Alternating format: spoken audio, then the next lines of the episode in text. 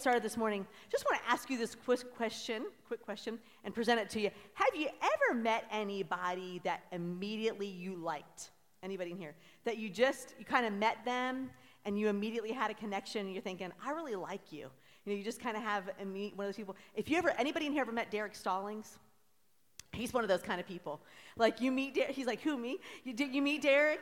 And he's just one of those people that you can just, you just kind of meet. He's got a real gentle spirit about him, just an awesome guy. But, you know, sometimes you just meet people that immediately you just feel this connection with that you just meet and you're thinking, man, I would, I would do anything for you. I might would like go to Walmart on a Saturday for you. Like I might, I might like you that much. Maybe not quite that much, but a little bit.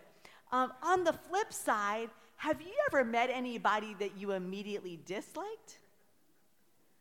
You're like, what is that about you that I do not like? Uh, you're trying to figure that out, and you just have this immediate thing where you're like, gosh, you just grade me the wrong way. Like, I don't even want to pick up a piece of paper in front of me to take to the trash can, which is two steps beyond that for you. And we find these people in our life. And um, as we're approaching Serve Week, not this coming week, but the week following, as we're approaching it, sometimes if we're not careful, um, we can base our own servant attitude, our own willingness, our, our own availability based on our assumptions of someone and whether they think that they're worthy of our serving and worthy of our liking. And uh, I'm going to take you to a story. This has kind of been ruining me for a couple weeks, but um, I'm going to take you, if you've been in church for any length of time or you grew up in church, uh, I'm going to I'm gonna go to a book um, called Jonah. It's in the Old Testament. And I'm going to hit some verses. I'm going to give the kind of the fast version of Jonah, but um, Jonah was um, called of God. Um, he was an Israelite, and God had called Jonah to go to a group of people that Jonah didn't like. He, he really, he, he actually loathed them. He couldn't stand them.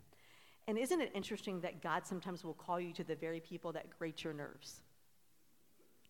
It's like, God, what are you trying to do to me? He's trying to humble you.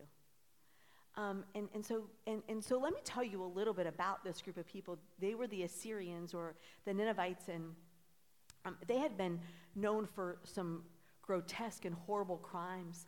Even groups of people that they would go, that they were heading to attack, those people would even um, commit suicide or kill themselves. The entire clan would kill themselves before they could even be attacked by the Ninevites, the Assyrians, because the way that they treated people, the way that they um, were um, brutalized them was, was so scary. One of the things that they even did to torture people was they would bury people.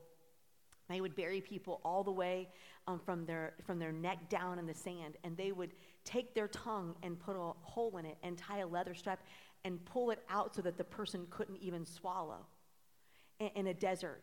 And, and so they were known for these horrible things, and the, these very people had attacked um, Jonah's family, the Israelites. And so I, it doesn't say this in the word, and when I researched it, it didn't really show me any, any it didn't show me anything for or against it. But I, I feel like that Jonah had come face to face with these people before. That he had maybe felt the sting of their brutality, that he had maybe felt um, the pain of their abuse and uh, of their mistreatment and of, of how wicked they truly were. And then here is God the Father speaking to him, saying, I want you to go preach the message of good news to them. I want you to go preach salvation to them. I want you to go preach forgiveness and love to them. And so Jonah, like some of us do, anybody one of those people that you nod yes while you're inside you're saying no? Like and so Jonah Jonah said yes to God but then really went the opposite direction. And in the process, he goes on a ship and gets thrown overboard, and then God has him abducted by a whale.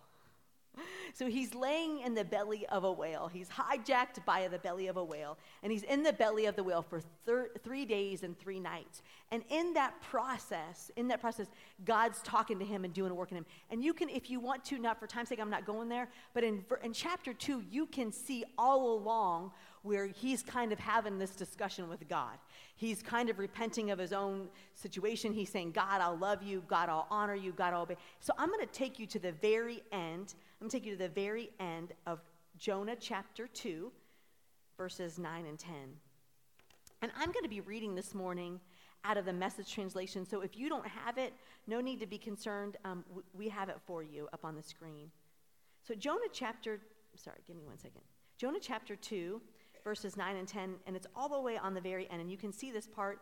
And Jonah says this I'll do what I promised to do. So he's in the belly of the whale. I'll do what I promised to do. Salvation belongs to God. And then verse 10, he says, Then God spoke to the fish, and he vomited up Jonah on the seashore. Now, skip over, if you will, with me to right to the next chapter, chapter 3, verses, I'm going to read verses 1, 2, and 3, 1 through 3, and then verse 10 as well. Again, I'm in the message translation all day today. And it says this Next, God spoke to Jonah, uh, what kind of time? Second time. Up on your feet and on your way to the big city of Nineveh, preach to them. They are in a bad way, and I can't ignore it any longer. And this time, Jonah started off straight for Nineveh, obeying God's orders to the letter. So here's the deal. In this chapter, he's preaching the message to them, he's preaching the good news to them, and, and they're receiving it. The king receives it. He calls a fast, he calls them all to repent.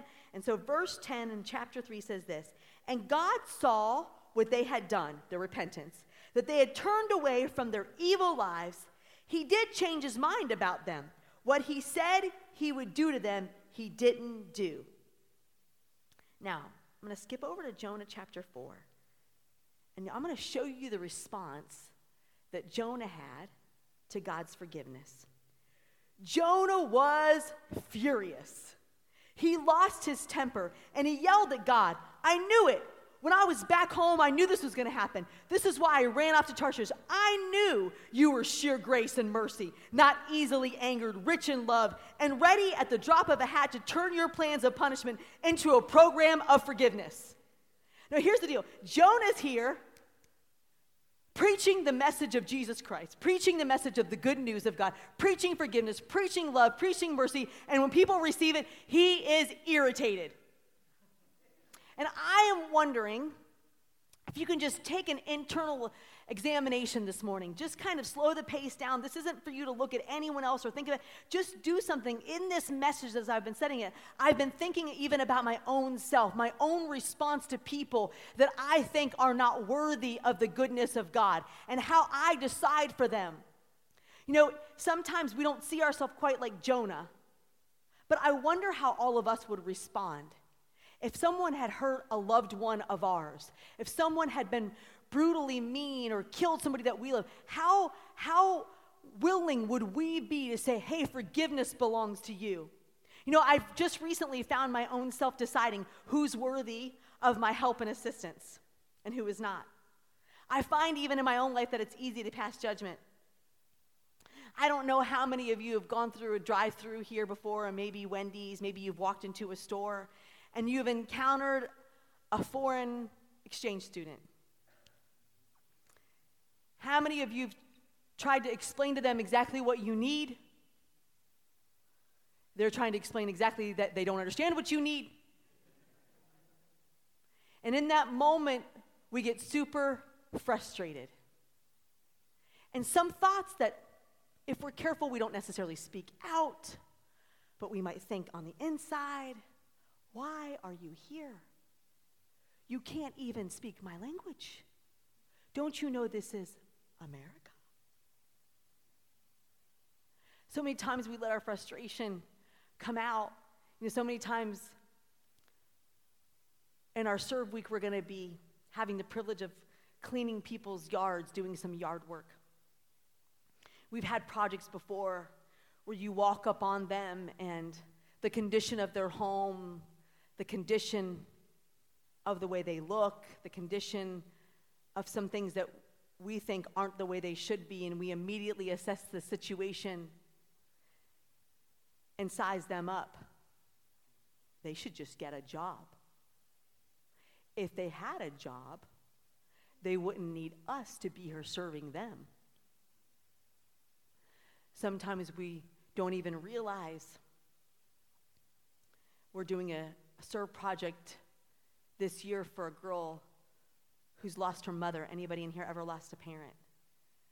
Anybody realize that the comeback from them sometimes can be a little taxing on us? Taking on tasks such as cleaning out their homes and cleaning up their yards can be very overwhelming. They can let things go that are far too long and should have been dealt with, but because of their grief, they aren't able to tackle the project. And we pull up on the scene and immediately assess the situation, having no indication or no knowledge of truth of what really goes on, but decide who is worthy of our service. This serve week, we're going to have the privilege of serving um, alongside of the team of Pastor David and um, Mr. Mark Daniels and their wives. They serve our um, international students every single Thursday, every single Tuesday, every single Tuesday or Thursday. One of those days. Um, and, and they serve those students. Last, last week, Miss Kathy was in service. She said they served over 150 international students. We get the privilege, the privilege to make food for them and to serve them let's not make sure that we don't mistreat them at Walmart and serve them food on Tuesday.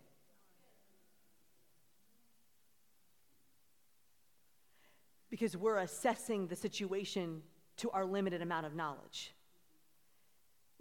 Bryce and I had the privilege last year to pick up a student uh, off and on and just hear his story. Sometimes you don't even realize that they're trying to go get enough money just to support the people back home. And this is a land of opportunity. And I'm not saying that even the serve project, sometimes we come upon, we've done some, we've put in septic tanks for people. I get in way over my head, I know it. I, I've always wanted to put roofs on and do projects that are probably way beyond our means.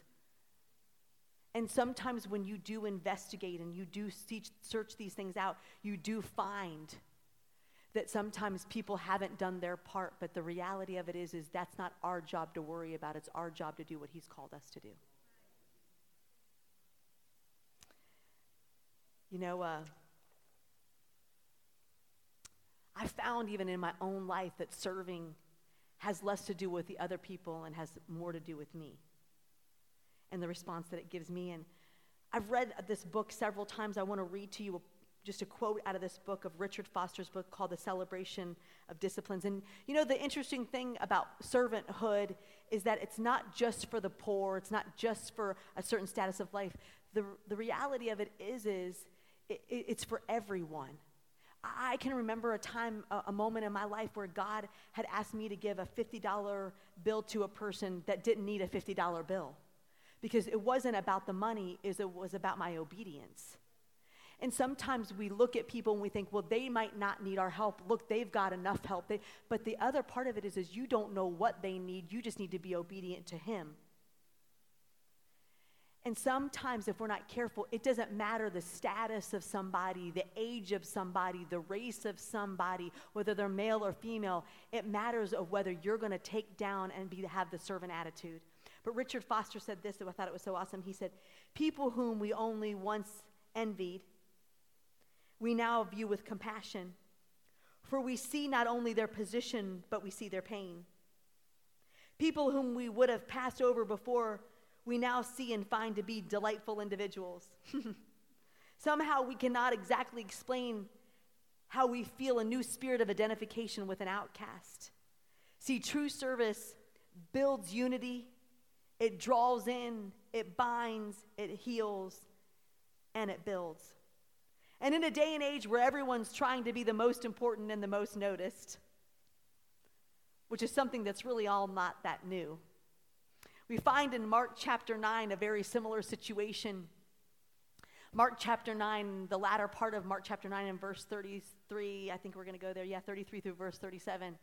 It's an interesting thing Jesus begins to tell the disciples they're making their way back, and he begins to tell the disciples on their journey, on their walk, he says, Hey, look, I'm going to be leaving this earth. I'm, I'm going to be crucified. I'm going to go back, you know, to ascend to heaven, and you're going to be left here on this earth. And so I, he tells them the story, and then all of a sudden they're kind of walking, and there's some talking amongst the disciples. They're murmuring. They're not murmuring in a negative way, they're just whispering amongst themselves. And, and I don't know, in study time, I just kind of was talking to God about this. And I'm wondering if they were talking about Jesus' succession plan. You know, like Jesus is leaving, so, okay, who's the most qualified to take his position?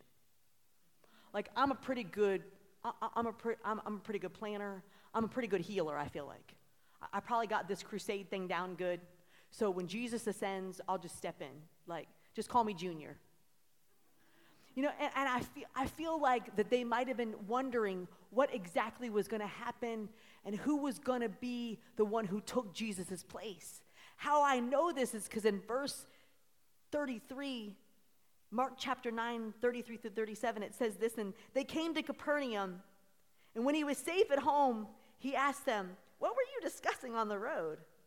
And the silence was deafening. Makes me think that they might have been talking about something they ought not be talking about.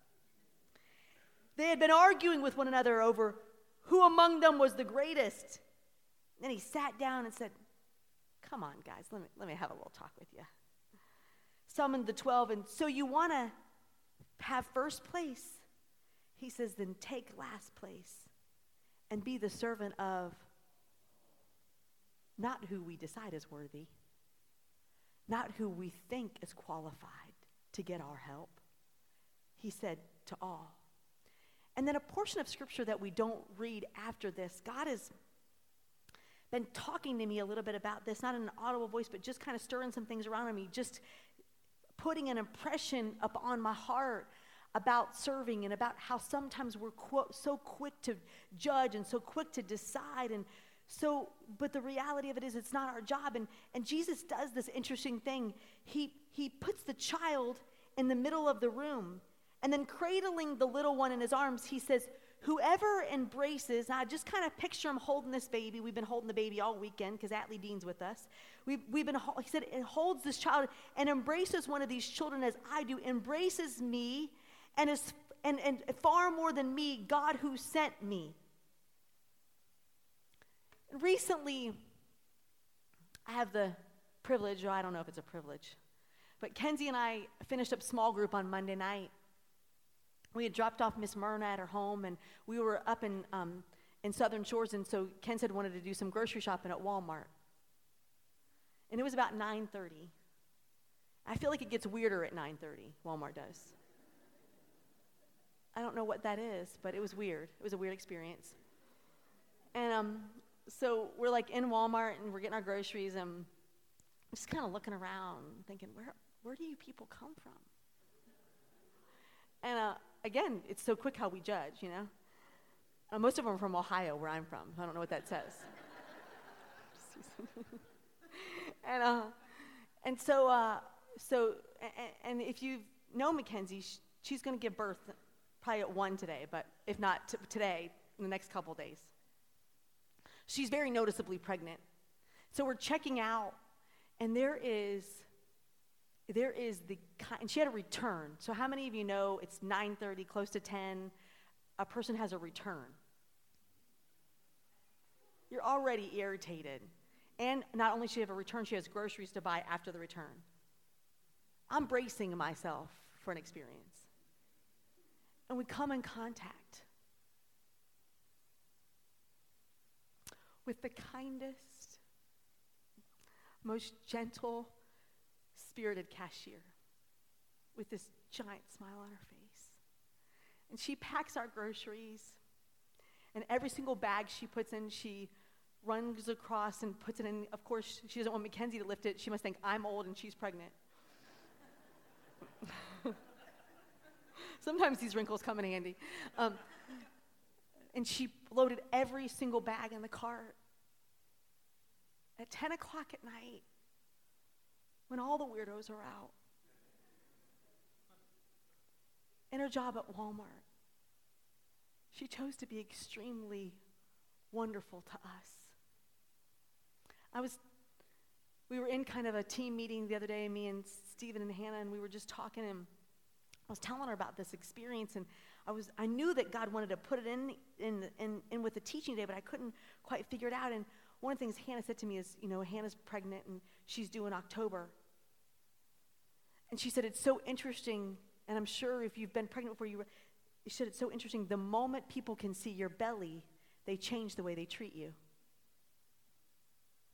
It's like, it's like they don't want you to be hurt. They, don't, they want to care for you. They want to treat you different. She said, People that would have passed me by before will stop and say, Oh, go on ahead. Go on ahead. Or give you privilege, or even speak to you and, How you doing? They'll pass over for a pregnant person. Oh, how you doing? I begin to think about this reality that we're all pregnant with something. We pass people by and we don't know the visions that God's put on them, the dreams that it feels like they're never going to get to accomplish in their life. We don't know if they're pregnant with a hurting marriage that needs a healing, whether their finances are, are in a mess, because we can't see the outward thing that's going on with them. We can't see the outward finance problems. We can't see the outward marriage problems. We can't see the outward job problems. We can't see the outward sickness that's going on with them. We can't see the outward thing on them. We pass them by, but we don't realize that they're pregnant with other things too. And God's saying, You want to be the greatest? You're going to have to be the least.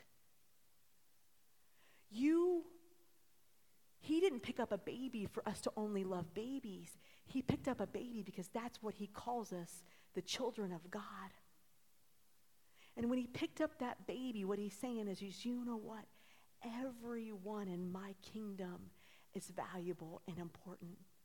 And when you hurry by because you want to get your own life done, you're missing an opportunity to look just like me. I wrote a couple things down that I wanted you to hear. It says we're really all pregnant with something, and so many times we do the project and forget the person. We're on a mission and forget the main reason.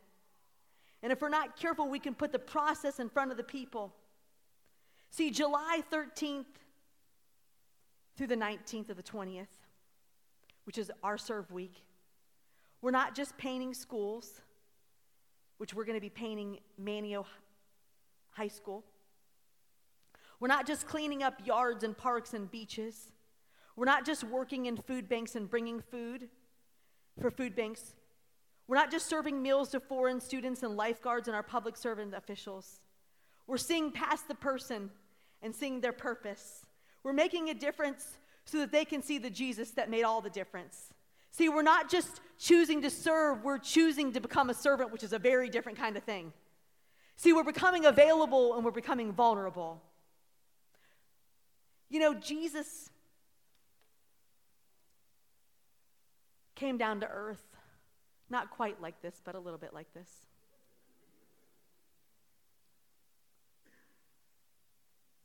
It says that he gave up his deity. It says he, it says he came from heaven and laid down who he was to become the servant of all. He became like us to know us so that he could identify with everything that we go through in life. And he laid down this crown.